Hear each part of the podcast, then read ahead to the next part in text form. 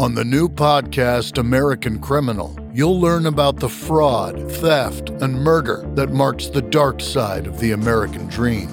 Like the Menendez murders, was it two greedy kids who killed their parents for money, or is there more? Listen to American Criminal wherever you get your podcasts.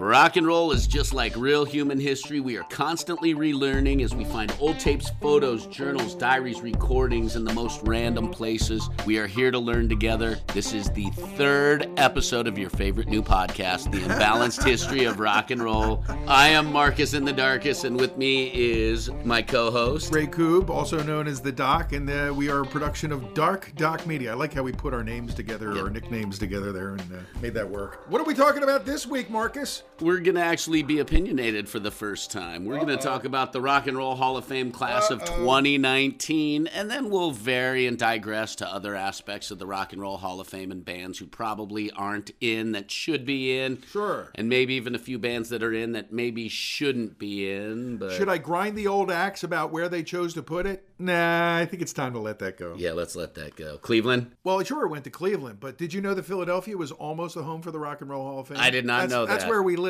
and so you know we still think in terms of we're Philly centric. Yes, we are. in that regard. There were multiple cities, and this is when I was working at MMR. It's one of the things we worked on. There's pictures of DeBella in a fur coat and me and my pal Rondo DeMarco standing there with the bags, big trash bags filled with petitions to bring the hall to Philadelphia. They were talking about putting it in the place where the um, the Seaport Museum is down there along the river. But as we all know, it went to Cleveland. That was a long time ago. I'm letting it go. But We're not bitter anymore. no. And honestly, I I have not yet been to uh, the, the Hall of Fame. I don't get to Cleveland very often, and it wasn't uh, fully built when I last visited. They have done an amazing job with the museum itself. The people rave about how the um, the exhibits are updated when they get new things, and people who go to visit rave about the full culture of rock and roll because there's always music playing, there's always live events. There's there's an event coming up with uh, uh, Alex Lifeson and Geddy Lee on Rush Fan Day where Alex is going to interview Geddy. It's going to be streamed and all Yeah. that. And then they're going to do a book signing for the big, beautiful bass book that uh, Geddy wrote. Those kind of things happen all the time at the Rock and Roll Hall of Fame. And hey, maybe one day they'll invite us to do the podcast there.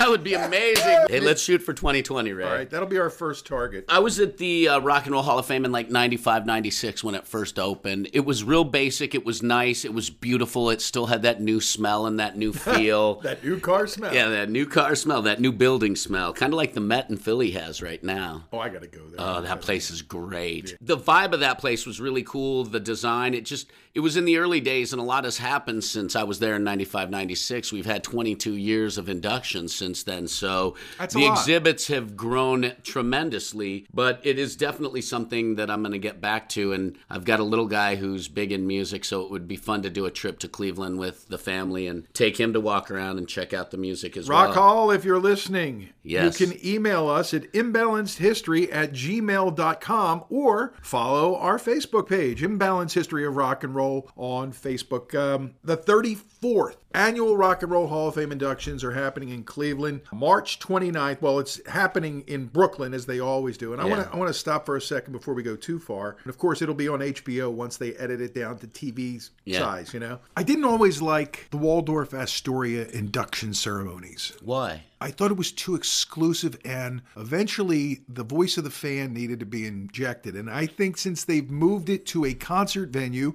the VIPs still get their spots up front and all Yeah. that the way they should. The Hall of Famers are in a special section and all that. But I think what it has done is brought back the fan. The fan vote and having it at the Barclay Center in Brooklyn have been two of the best things they've done with the presentation in a long time. And they get to share it. It had, it had too much of like an insider's club feel to me. Like, hey, you want to be in here, but you can't get in here. It's the Waldorf. this is different. You have to have the fans involved in it. Why wouldn't you? The fans are what made the rock and roll what it is. So it's the fans who are supporting these bands who are getting that recognition. So you have to acknowledge that aspect of it. And as will happen every year for the last 33 years, now 34, there is some rancor over who got in and who didn't. And that's part of what we want to talk about. Mainly, we want to talk about the bands that did get in. They put it on the website in alphabetical, so we'll go that way. First up, The Cure. And I'm a fan of the band. I think that they've got a great body of work. Their international success is clear. The only question I have about The Cure at all being in the Rock and Roll Hall of Fame is did they do it well enough, long enough? And sometimes that seems to matter and sometimes it doesn't. I would have to say yes because if you look at their early days from like Boys Don't Cry and Three Imaginary Boys to even like the hot, hot, hot stuff, they have had an impact, whether it be college radio, they've had an impact on the goth movement, the Deftones, Marilyn Manson, all have been influenced by The Cure. So many other bands have been influenced by The Cure. And if Good you point. look at their body of work, albums like Faith and 17 Seconds, which are more obscure Cure albums, are brilliant and they show a different side of Robert Smith's songwriting. I love the fact that he did things differently every album. He changed his style, he changed his sound, but yet he still was successful in getting college radio and alternative radio to play his music. And commercial radio really, when they first hit and broke out, really went apeshit over them because here was a new band, a relatively new band that they had just discovered here in the States that they could play and was reacting everywhere, was already selling concerts, not maybe oh, not, you know, big arenas yet, but they were doing great. And I remember I used to do on MMR for like two, three years, I did a Saturday night broadcast live at the Troc. I remember every time you put on Fascination Street or Friday I'm in Love, the dance floor would fill up Let's Go to Bed, prime Love Cats, same ones. Prime time 80s, right there at the, in, the, in the middle of the late 80s. Mm-hmm. They were about as hot as a band could get without all the trappings that big bands sometimes got caught up in. They could disappear, which was kind of cool for them. So I'm happy they're getting in. I am too. And did you ever see The Cure live? Can't think I have. I, I think saw I them in 85. I was at American University in DC. It was about three days before I was going home after my freshman year. And we had just finished finals, so we stayed a few extra days to unwind. Right. And The Cure came, and that was part of why I stayed late. And I was blown away by that concert. A lot of times it was bright lights with smoke, but they sounded so clean, and they shut it down with Gary Glitter's Do You Want to Touch, and they killed it live. Just absolutely crushed it. He brought the heavy to it. And I was surprised because it wasn't what you were expecting, but he flowed through. I mean, their live show was just so good. It was so fluid, and it was it just sounded so good at that time. Concerts have changed a lot since you know those days with sound, with performance, and all that. And The Cure was always big about sounding good, and always big about trying to be great live as well as putting these cool albums together. And that's why you get into the Rock and Roll Hall of Fame. If you think about it, you, you do it all. You don't just do one aspect right. Although there are people in there who um, did just one or two aspects incredibly right. Absolutely. The Def Leppard story leading up to the Rock and Roll Hall of Fame is is really one I enjoy, and here's part of the reason why. They don't give a flying shit. They didn't. Years ago, when they were first being snubbed, they had the attitude of, yeah, whatever. Even as recently as um, when they were being considered during the before the fan vote was announced, which they won, which helped slam the door for them to get in this year. They had the yeah whatever attitude. And uh, like joe elliott who is, is a master of quips and quotes. Oh yes, he is. when they when they told him that he was in and they asked him for the quote he goes well it's a rather nice club to be in isn't it? That's it you know? It's and a lot of people kind of have been forced i think to look at it that way. We'll talk a little bit more about the bands that didn't get in but they're one of those groups that said eh we'll get in or we won't and um, pretty amazing run that they've had i was a fan from the beginning like the songs i heard on the first couple records So you listened to them before uh, bringing bringing on the heartbreak and No, all that, that. right before that is Yeah. when I came in, and then when they were putting together the new album, it was pretty astounding. One day I'm at MMR, and uh, my extension rings, and it's Aaron Riley, who was the music director at the time, says, "Hey, Cliff Bernstein's here with the new Def Leppard record. You want to have a listen?" This was about th- two, three months before we would hear anything. And we went into the one studio, and uh, they put the cassette on. Back then, you walked around with cassettes of it. It was- and even on cassette, even through those speakers in a little, you know, newsroom studio type thing, it sounded amazing. And, and I knew that they were going to have their biggest success. And it's been great to see them still playing, sounding and looking good with all but Steve Clark, obviously, as as original members. And Adrian's been in the band so long, it's almost like he's been there the whole time anyway. But it's really good to see them getting in because that sets the tone for a lot of bands that have had what I would call voter committee prejudice. Being from that post new wave of British heavy metal, and uh, there were a lot of them that got that ran into some of that prejudice. Yeah, there's no doubt they should be in. What they do now even shows that their impact is huge. They still sell out stadiums and Big arenas. show. That's it, man. Yep, big rock show, and you're right, absolutely. I mean, when they go on tour with other bands from the '80s, they're the ones headlining. Oh, yeah. not the other bands. They're the ones still headlining. And they gather bands that that can be great support acts that people want to see, so it's always a good time. Yes, from the minute you walk into that venue to the minute you leave, you know you're going to have a hell of a rock and roll concert. And that's what it's about. And their live shows, their albums, their impact on music. I mean, they had Mutt Lange who helped convert them, which we were talking about off Right. mic, going from that more new wave of British heavy metal sound to the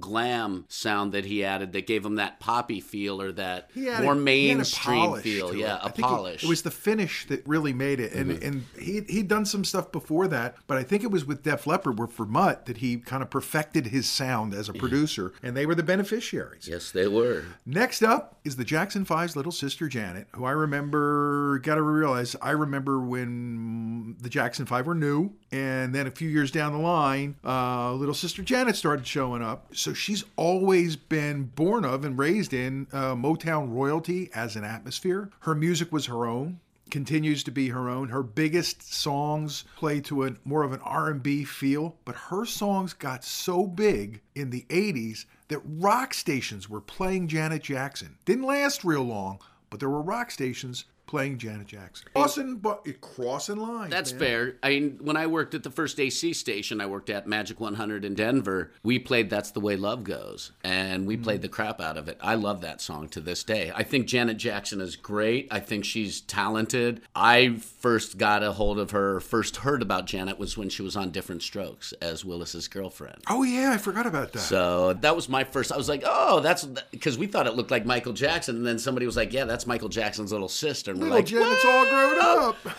but she's she's got a great voice. She's quirky, definitely like the Jacksons, so she fits into that area. But I'm kind of mixed on it because of some of the bands that were left off that have had a huge impact on rock and roll. But you can't deny her impact on her branch of the family tree of rock and roll and pop. I have some strange nooks and crannies in my record collection. And I will say, at a time in my life when I could get a free copy of pretty much any record out there, when I was working at MMR in the 80s, I bought Janet Jackson's Rhythm Nation. It's a great album. And it still holds up for me. I know. I've got down in the J's away from my C's where you'll find my CNC Music Factory record. But that's a whole nother discussion for another time. I understand what people are saying. Some people take the rock and roll part of the Rock and Roll Hall of Fame too literally. I think it really is a music hall of fame. Some people say they should change the name. I think it is what it is at this point. I think mm-hmm. everyone knows the brand. And as we mm-hmm. know, it's about building your brand. And mm-hmm. everybody knows what the Rock and Roll Hall of Fame means. her Motown influence is part of the rock and roll family tree, without a doubt. She's Motown royalty, and Motown is a huge branch in the rock and roll family tree. So you can't deny that. And while they've changed that sound, sound has changed not only with technology, but with time and with generations because everybody wants to do their own thing. That's right. So you have to honor that. And like I said, I'm kind of iffy. I totally understand why she's in and I get why she's in, but I feel like there are other people that have just as much impact or more impact that aren't in. So it can go again either way. I'm cool with her being in. Next up on the hit parade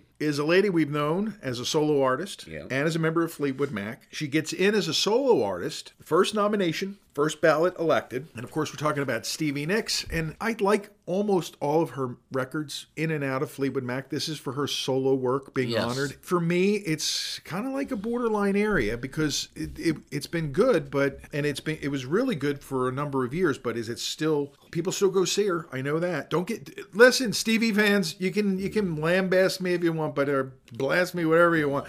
But I, I think that maybe first nominee, first time nominated, first ballot is a little bit much there. But that I being agree. said, I love Stevie Nicks not as much as I love Christine. McVie, but that's just me. I like Christine McVie better too. I liked her voice better always. And Stevie Nicks is amazing. She's super talented. The work she did with Tom Petty, her solo albums, her Fleetwood Mac albums, even her old albums that she recorded at Sound City with Lindsey Buckingham are really good. Buckingham Nicks is really Yep. a great. I mean, it really is a great record, and she's a smart songwriter. She's a beautiful songwriter. She's written some beautiful songs, without a doubt. But as a solo artist, I'm definitely on the fence about that versus her work with Fleetwood Mac, just because has her solo work had the kind of impact on women in rock the way Janet Jackson has? That's a good question. I think that there are other women who've probably Chrissy been, Hynde? who have had more of an impact. But I got to say, I think that there's a lot of women who are singing in their own voice because what she did outside of Fleetwood Mac was express her own voice, and I think that, that it has to, had a level of inspiration, and not just to the Stevie fashion, if you know what I mean. Yeah, no, totally. But again, we're not knocking her talent, we're not knocking her skill, and we're not knocking our love for her music by any means, but we're just trying to look at it as objectively as possible. And look at the list of the people who aren't in there for their primary work that they did. Yes. That's part of it too. Absolutely. You're comparing her to other people who aren't in, who maybe have a bit bigger influence than she does. Ready for the next one? Um, I am going to let you lead Alrighty. on uh, one of the, I'd say, one of the most loved, quirkiest, and yes, in some cases, most hated bands as maybe presented by to the Rock and Roll Hall of Fame. Yet there's, n- I don't think there's a whole lot of controversy about the fact that they make amazing records and that they they're a unique anomaly that has succeeded despite their best attempts to not. And I know you're a huge Radiohead fan, and I'm really glad for all my friends. Andre's another one. Yeah. Andre Gardner, my brother man, uh, who just you know you don't. They're Radiohead fans are everywhere. They're just not as visible as the big rock show fan. Radiohead is one of those bands you either like or you don't. I don't feel like there's any middle ground with them. I don't feel like you can just be like, yeah, I'm cool with Radiohead once in a while. It's either you like them or you don't. I will beg to differ on one point there. Okay. Because I've been exposed to most, if not all, of their records. Again, thanks to Andre Gardner, one of the biggest Radiohead fans I know. And some of them are accessible and uh, familiar feeling. So there's some aspects of it that are, I, I hear stuff, even some of the more experimental stuff I hear and I go, wow, that's really cool.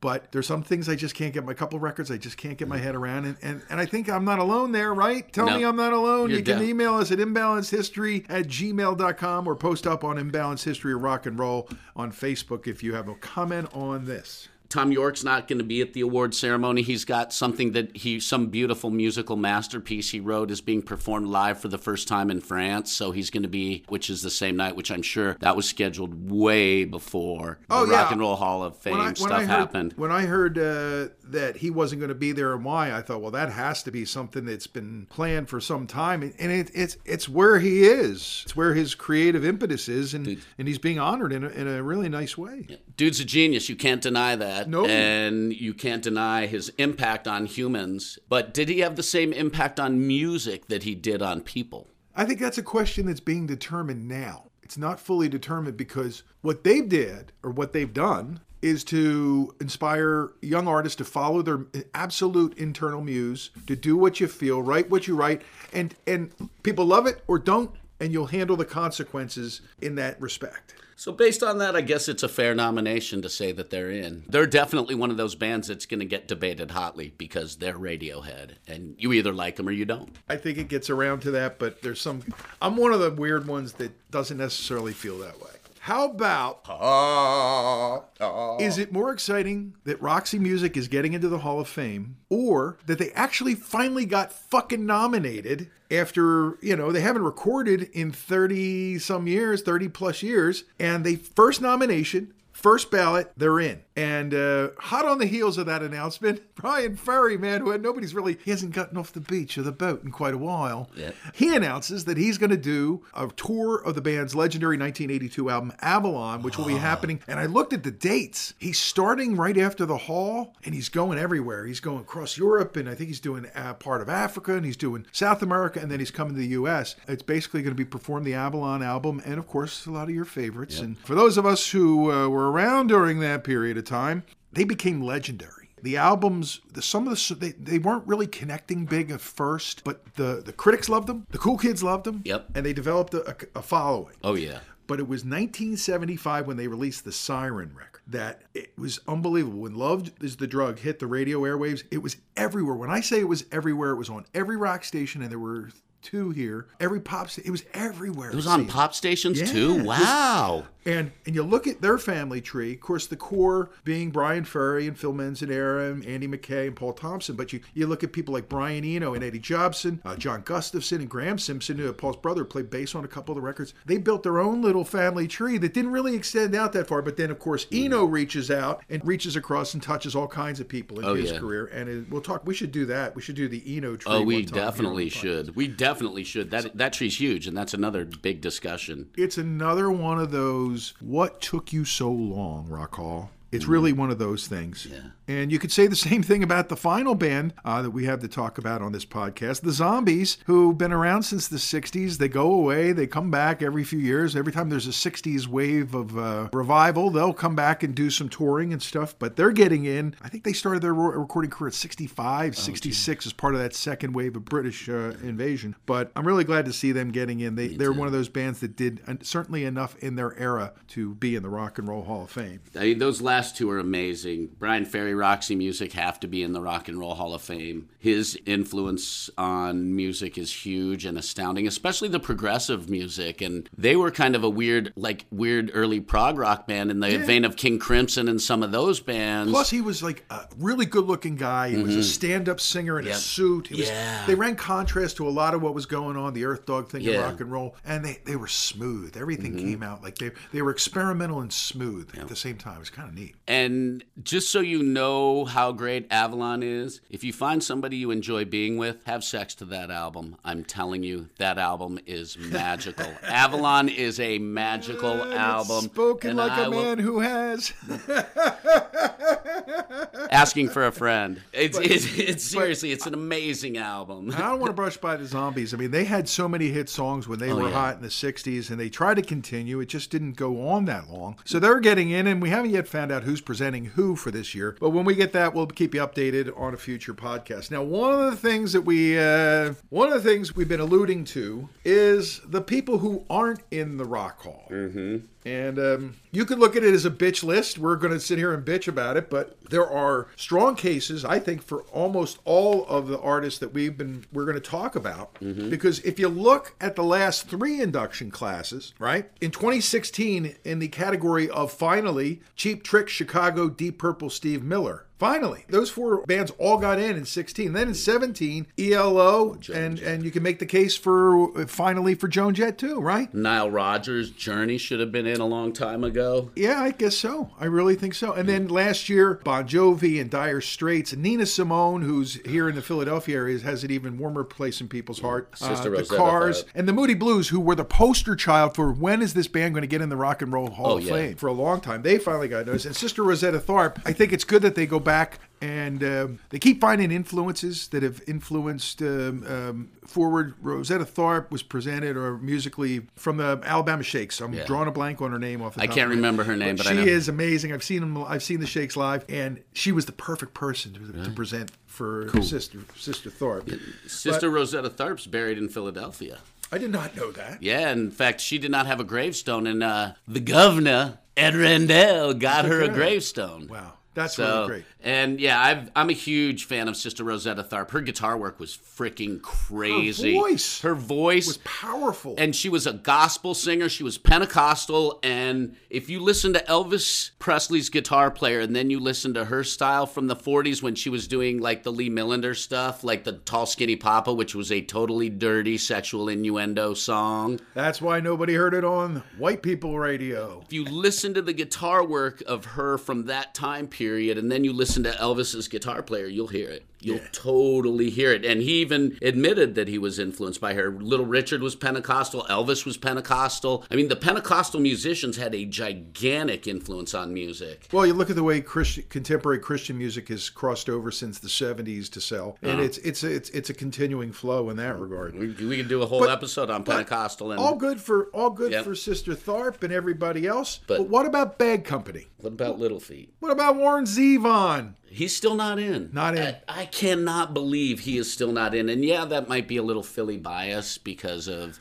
Because he lived here. and he lived here and he loved this city And, he loved and he loved and the radio werewolves of stations Bryn that Mawr we and worked yes. for. Sure, the Werewolves of Bryn Mawr recorded uh, not far from here. Yeah. Uh, MC5. I mean, they were they were a seminal punk band that had a large influence on a lot of things that happened later, including Seattle. And I, and I, I, I- I think they deserve to be in. I just don't think that enough of the Hall voters get what they are. yeah and if it wasn't for the MC5 we wouldn't have Iggy and the Stooges and people need to understand that Connecting dots and. Talk about Philly. The next guy, he almost. Delco Delco Graduated Upper Darby Tower Theater, Mr. Todd Rundgren. Why not? I mean, he Todd as what's the case against him I can't get it. I can't get my head around what the hall voters are thinking because he was there in the early days of rock and roll. He was uh, in the Nazz. He was part of the the first Philly scene for rock and roll. Really transformed that into a producer's role. Built his own studio and it got his own label, Bearsville, uh, where he helped to develop countless bands, including Foghat.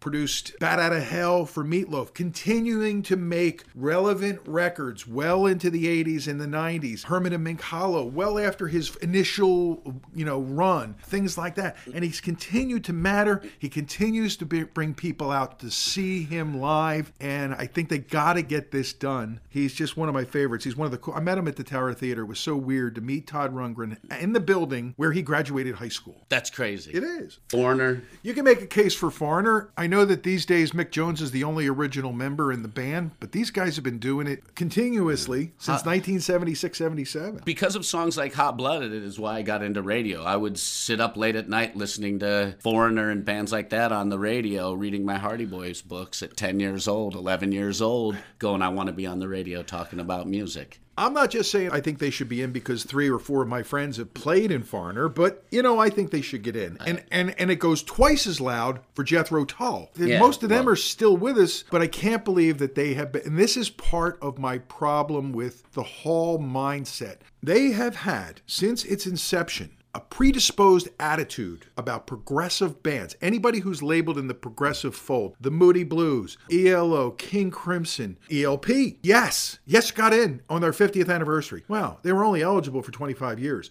Uh, the list goes on and on and on. There's a ton of bands that won't get into the Rock and Roll Hall of Fame as long as Jan Wenner is alive. And unfortunately, I believe it's about progressive rock and the fact that he and the gang at Rolling Stone didn't get it. They didn't get what was going on there. Then you got to move forward a little. We're getting into our wheelhouse now. Yeah. Because I was there in the 70s, but I was really there in the 90s. And it's good to see Pearl Jam get in last year. Was it mm-hmm. last year or year Yeah, before? two years last ago. two years ago. But you still have amazing bands from the 90s like Soundgarden and Alice in Chains. You asked me if I thought Beck should be in. Yeah. And I do. He's very innovative. His live shows, his albums, the things he did with music are totally unbelievable. When he played the Tower Theater, did that puppet show concert where the first half was all puppets, and they were behind the stage with instruments with puppets doing the music while they were playing behind the stage. It was unbelievable. Rundgren did a something like that one time at the Walnut Street Theater. He played, it was him and a synthesizer, backup singers, and cart machines, which you remember from the early Yeah. days of radio. Yep. And all the backing music and all the weird stuff would be on, on tape loops on the cart machines. It was one of the coolest concerts I've ever been to, but it sounds a lot like that. But you know, you're also talking about STP. We, we, met, we were talking about Dave Matthews when we first floated this, and how, how is it possible, not only with his recorded body of work, his live show body of recordings that have been released, and the fact that they still sell out everywhere they go. Every time. Every year, every time. It's just a crime that they're not in the hall. Nine Inch Nails. And you know, a band that I was very involved with early on was Rage Against the Machine. They should be. I was glad to see them get nominated. I'd like to see them get in. I can't believe they're not in. I know politically a lot of people don't like them, but regardless of whether you like them or not, a lot of the new metal from the late 90s is because of them. All right. Now I got to step in. All right. As the guy who was their press representative at Lollapalooza here in Philadelphia, When they came out when naked. they came out naked with PMRC taped onto their chest with nothing but what God gave them behind their hands and stood there under on a drone. Nobody knew what was going on. I was able to get backstage and talk to Timmy C about it, and he gave me the load on on the whole protest because Zack had hurt his back. The the way Zack De La Rocha used to throw himself around on stage, it's not too surprising that he had thrown his back out, so they knew they couldn't perform, so they wanted to do something. So their politics is about freedom of expression. If you're against that, I want to know what country you're from, and we won't get into the whole talking about Russia. The fact of the matter is, they are about people being treated fairly, and their politics, because of the intensity in the music and Zack's inability to express it in anything less than that vocal manner in which he recorded all their albums, makes it hard for some people to get around it. They're they're a band that uh, we should do a whole episode about my rage experiences I'd love early to. on. It was just really, it was one of the most fun things to be part of. And I, I, but I think they could be it. And then that kind of leads to my what I call my metal bias. There's a handful of bands that are people and bands that are not in the Rock and Roll Hall of Fame. They got labeled as metal,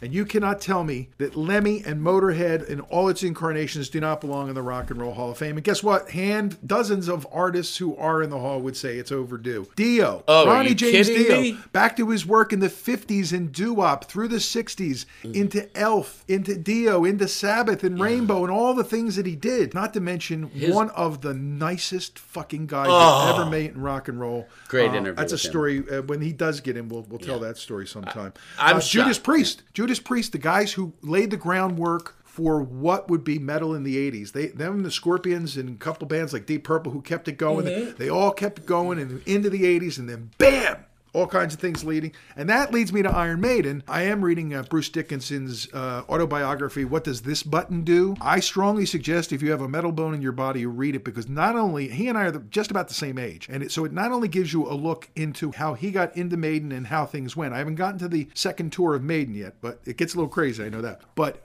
it, it's a great book. It, gives you the, the lay of the land at that point in metal history. And, and funny that they're talking, all talking, all the guys in the bands he was in early on. We're talking about Jethro Tull as an influence, which is a joke because the Grammys' first metal Grammy went to, to Jethro Tull, which made us all laugh. Yeah, know. everybody in them, everybody in the rock and roll world laughed at that one, and probably including Ian Anderson Yeah, and Jethro Tull. They're like, laughed "What loudest. the fuck?" He is an interesting guy. I interviewed him a couple times. And uh, he's just an interesting guy who does not allow you to have thin skin. Let's say he's he pokes a bit of fun. It's that British thing. I think they got to get past it. I think that they got to let the metal bands, the forefathers of the metal movement, Scorpions amongst them, they all did great work. They were around for a long time. And I think more than just the ones we're talking about deserve to be in. And by the way, you can tell us which ones you think should get in. And uh, maybe we missed somebody. Email your your suggestions and your bands to imbalancehistory at gmail.com or post it up on this episode's uh, post on Facebook on Imbalanced History of Rock and Roll. We should also talk about, since we did talk about the 2019 entries, we should talk about some of the rejections because Yeah, people who didn't get in this year. Yeah, we like- talked about a couple of them, Yeah, but you but got like more. I know there. Devo, I don't, I understand know. it. I, don't their understand it. influence. I understand their influence, but I don't know why it's they're not they're not. A, this is the first or second time I think. Yeah, I think this is our second nomination. And it, it isn't a slam dunk for them. I don't. Think. I, it's totally not a slam dunk. But they should be. I mean, their influence on the '80s music scene and the alternative music is huge. Their cover of uh, their cover of uh, what is it? Uh, what's the Rolling Stones cover they do? That's just fantastic. Satisfaction. Sorry, it's Drew phenomenal. Blank. Sorry, Drew Blank. Senior moment. Yep.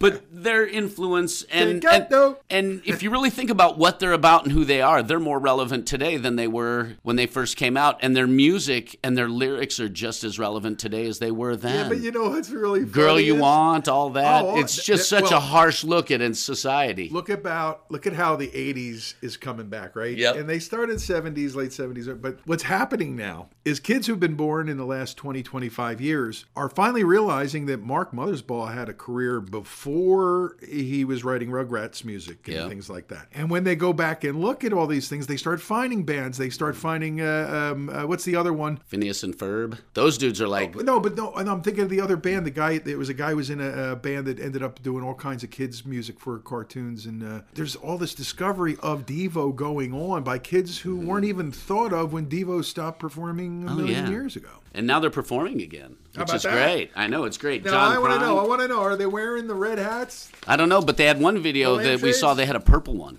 They did. Yeah, the girl you want, they wore purple. Nice. And Whip It, they wore red. But like we also have like John Prine, who he's one of those guys that I think you have to really be a music studier to know. You have to be a really Followed John. Prine all through the 70s and 80s. Love some of his uh, albums. One of my favorite songs is Hello in there. And I don't know that he's got enough traction with rock and roll Mm-hmm. Hall of Famers? I'm not sure. I don't know about that one. But Kraftwerk had such an influence that, and they didn't get in this time. Their influence on electronica, there is still felt in the EDM movement today. Absolutely. Uh, there's others too. Um, uh, Jean-Michel Jarre. Yeah. And uh, you know some of the some of the guys that aren't as well known that uh, um, revolutionized the way music can be. I'd say constructed. or Yeah, built. they built it. They probably took synthesizers and rewired them and added voice boxes and guitar pedals Slave, and they slaved yeah. keyboards, the keyboards, the drum machines, the key. They, Yeah. they they did things in the studio. I think that you know, you know who that's somebody we get to talk about. That is Gardner. Andre Yeah. always He'll he'll definitely know that. Yeah.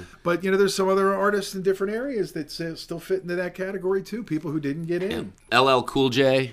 Yeah. LL Cool J should get in. I mean, his influence on today's hip hop and music Sure. is huge. Great songwriter, wrote a lot of music. Rufus and Chaka Khan, while I absolutely love them, I don't know if their influence is that I huge. think LL, LL Cool J will have more of more traction in future years because of the nearness of his era. The hard part starts to get when you're in uh, 50s, 60s, 70s, or even before that artist that hasn't had the traction to get into the Rock and Roll Hall of Fame yet. And I think and, and Chaka and Rufus uh, they made some great records. I just don't know if it'll be enough for the Rock Hall voters, who are the most fickle SOBs that I've ever come across. When you see how these things get done, we all have disagreements with how the Golden Globes come out, with how the Academy Awards and the Grammys come out. But the Rock and Roll Hall of Fame, until the last few years, had stopped making sense to me. There's a little Talking Heads reference. And it's starting to feel a little bit better, which is good. And I'm glad to see the people that are getting in this year. They'll be going in in March. It'll be on TV in April. And, uh, and I look forward to seeing what happens there. Me too. I'm looking forward to the performances. I'm hoping that Bryan Ferry performs with the band,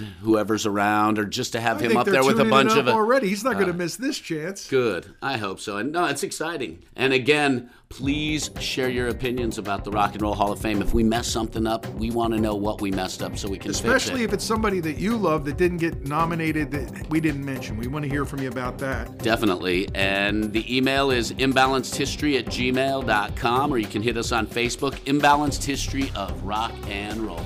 Live from the Dark Doc Media Studios, I'm Ray Coog, the Doc. I'm Markus in the Darkest. We'll catch you next time on the Imbalance History of Rock and Roll.